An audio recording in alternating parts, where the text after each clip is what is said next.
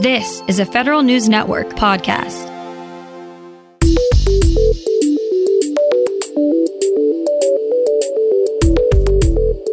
Coming up on today's federal newscast, there appears to be no congressional support for a pay raise for federal employees. Feds do get the okay to show support for the Black Lives Matter movement at work. Pentagon is reviewing what it can do to improve diversity when reviewing promotions. These stories and more in today's federal newscast.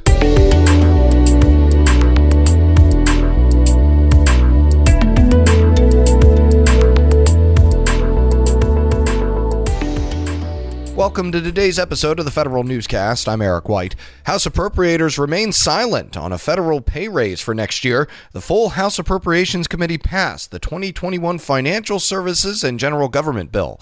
The full committee version made no mention of a raise for civilian employees. Federal workers are on track for a 1% pay raise next year without congressional action. The 2021 bill does include over $600 million more for the IRS and $8.5 million in extra funding for the Office Office of Personnel Management. The filing season deadline passed yesterday, but work at the IRS continues. Federal News Network's Jory Heckman has more. Agency employees are back to work at some taxpayer assistance centers and taking in person appointments after IRS Commissioner Chuck Rettig told Congress all agency facilities would reopen by mid July. But 50,000 IRS employees are still working from home, and the National Treasury Employees Union urges the agency to continue its policy of maximum telework.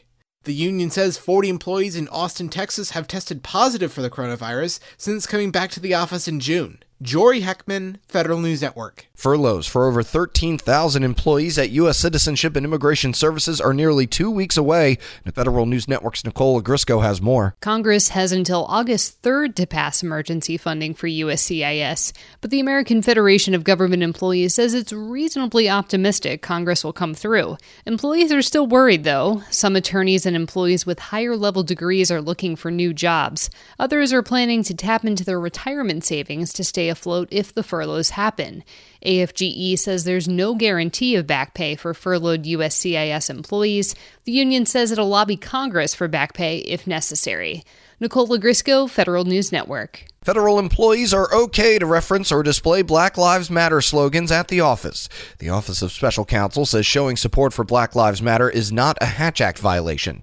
OSC says it determined BLM and the Black Lives Matter Global Network are not inherently political entities. BLM leaders have not endorsed a political party or candidate. OSC says advocating for social or policy issues is different than supporting a political campaign. The agency says employees can generally talk about Black Lives Matter, blah blah blah blah. The agency says employees can generally talk about Black Lives Matter at the office as long as they're not endorsing or advocating for a political candidate or campaign at the same time. Defense Secretary Mark Esper bans photographs from being used in the process to promote officers and enlisted service members. The move is one of the midterm actions to address diversity and inclusion within the military. Along with the photo ban, Esper required a review of hairstyle and grooming policies for racial bias and an update to the Defense Department's equal opportunity and inclusion policies. DoD's Diversity and Inclusion Board also met for the first time. Members of the board include Air Force Secretary Barbara Barrett, Brigadier General Troy Dunn, and an Air Force Master sergeant who survived hate violence. Senator Tammy Duckworth says she'll no longer block the promotions of senior military officers. The Illinois Democrat had placed a partial hold on promotion nominations. She wanted DoD to reassure her office that the Pentagon had not interfered with the promotion of Lieutenant Colonel Alexander Vindman.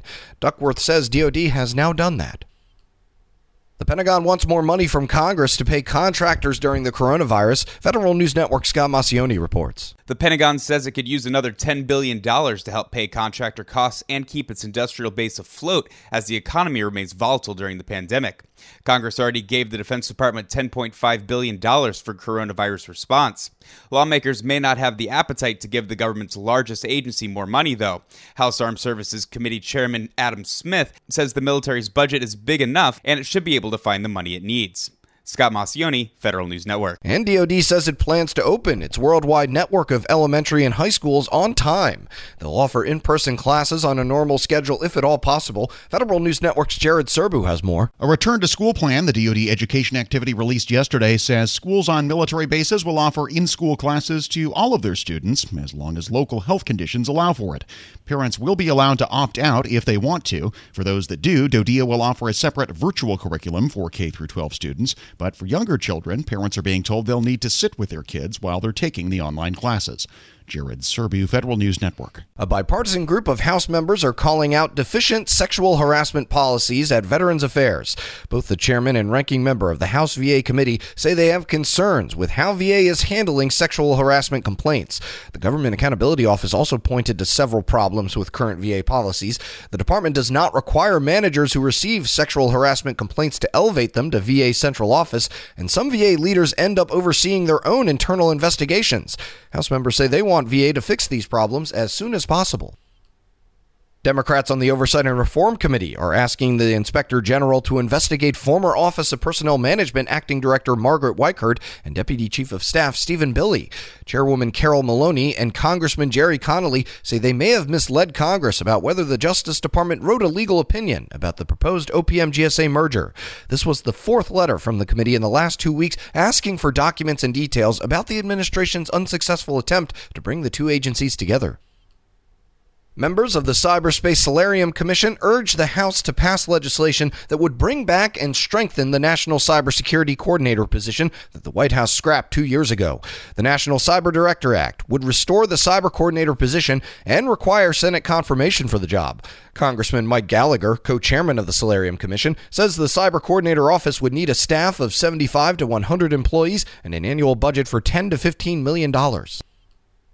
Here's a must read if you're serious about your agency's cybersecurity. More from Federal News Network's Tom Temin. The National Institute of Standards and Technology releases a final draft of security requirements for controlled unclassified information. The draft is called Special Publication 800 172. When first put out for comment a year ago, it was called 171B. It includes protective measures tailored for both critical federal programs and for high value data in non federal systems, both of which face sustained threats from sophisticated adversaries like Russia and China. Final comments are due August 21st. I'm Tom Temin. And DHS lays out its plan to move to a hybrid cloud environment. Federal News Network's Jason Miller has details. The Homeland Security Department details 14 goals under its new hybrid cloud environment. The agency wants to obtain contractor support for the operation, maintenance, automation, optimization, and modernization of its on premise and cloud infrastructure. The HCE will include classified and unclassified infrastructure applications and data. DHS issued a draft statement of work and outlined its schedule to compete the requirement over the next five months. It expects to issue a solicitation in mid September and make the award by late December. The first industry day is scheduled for late August.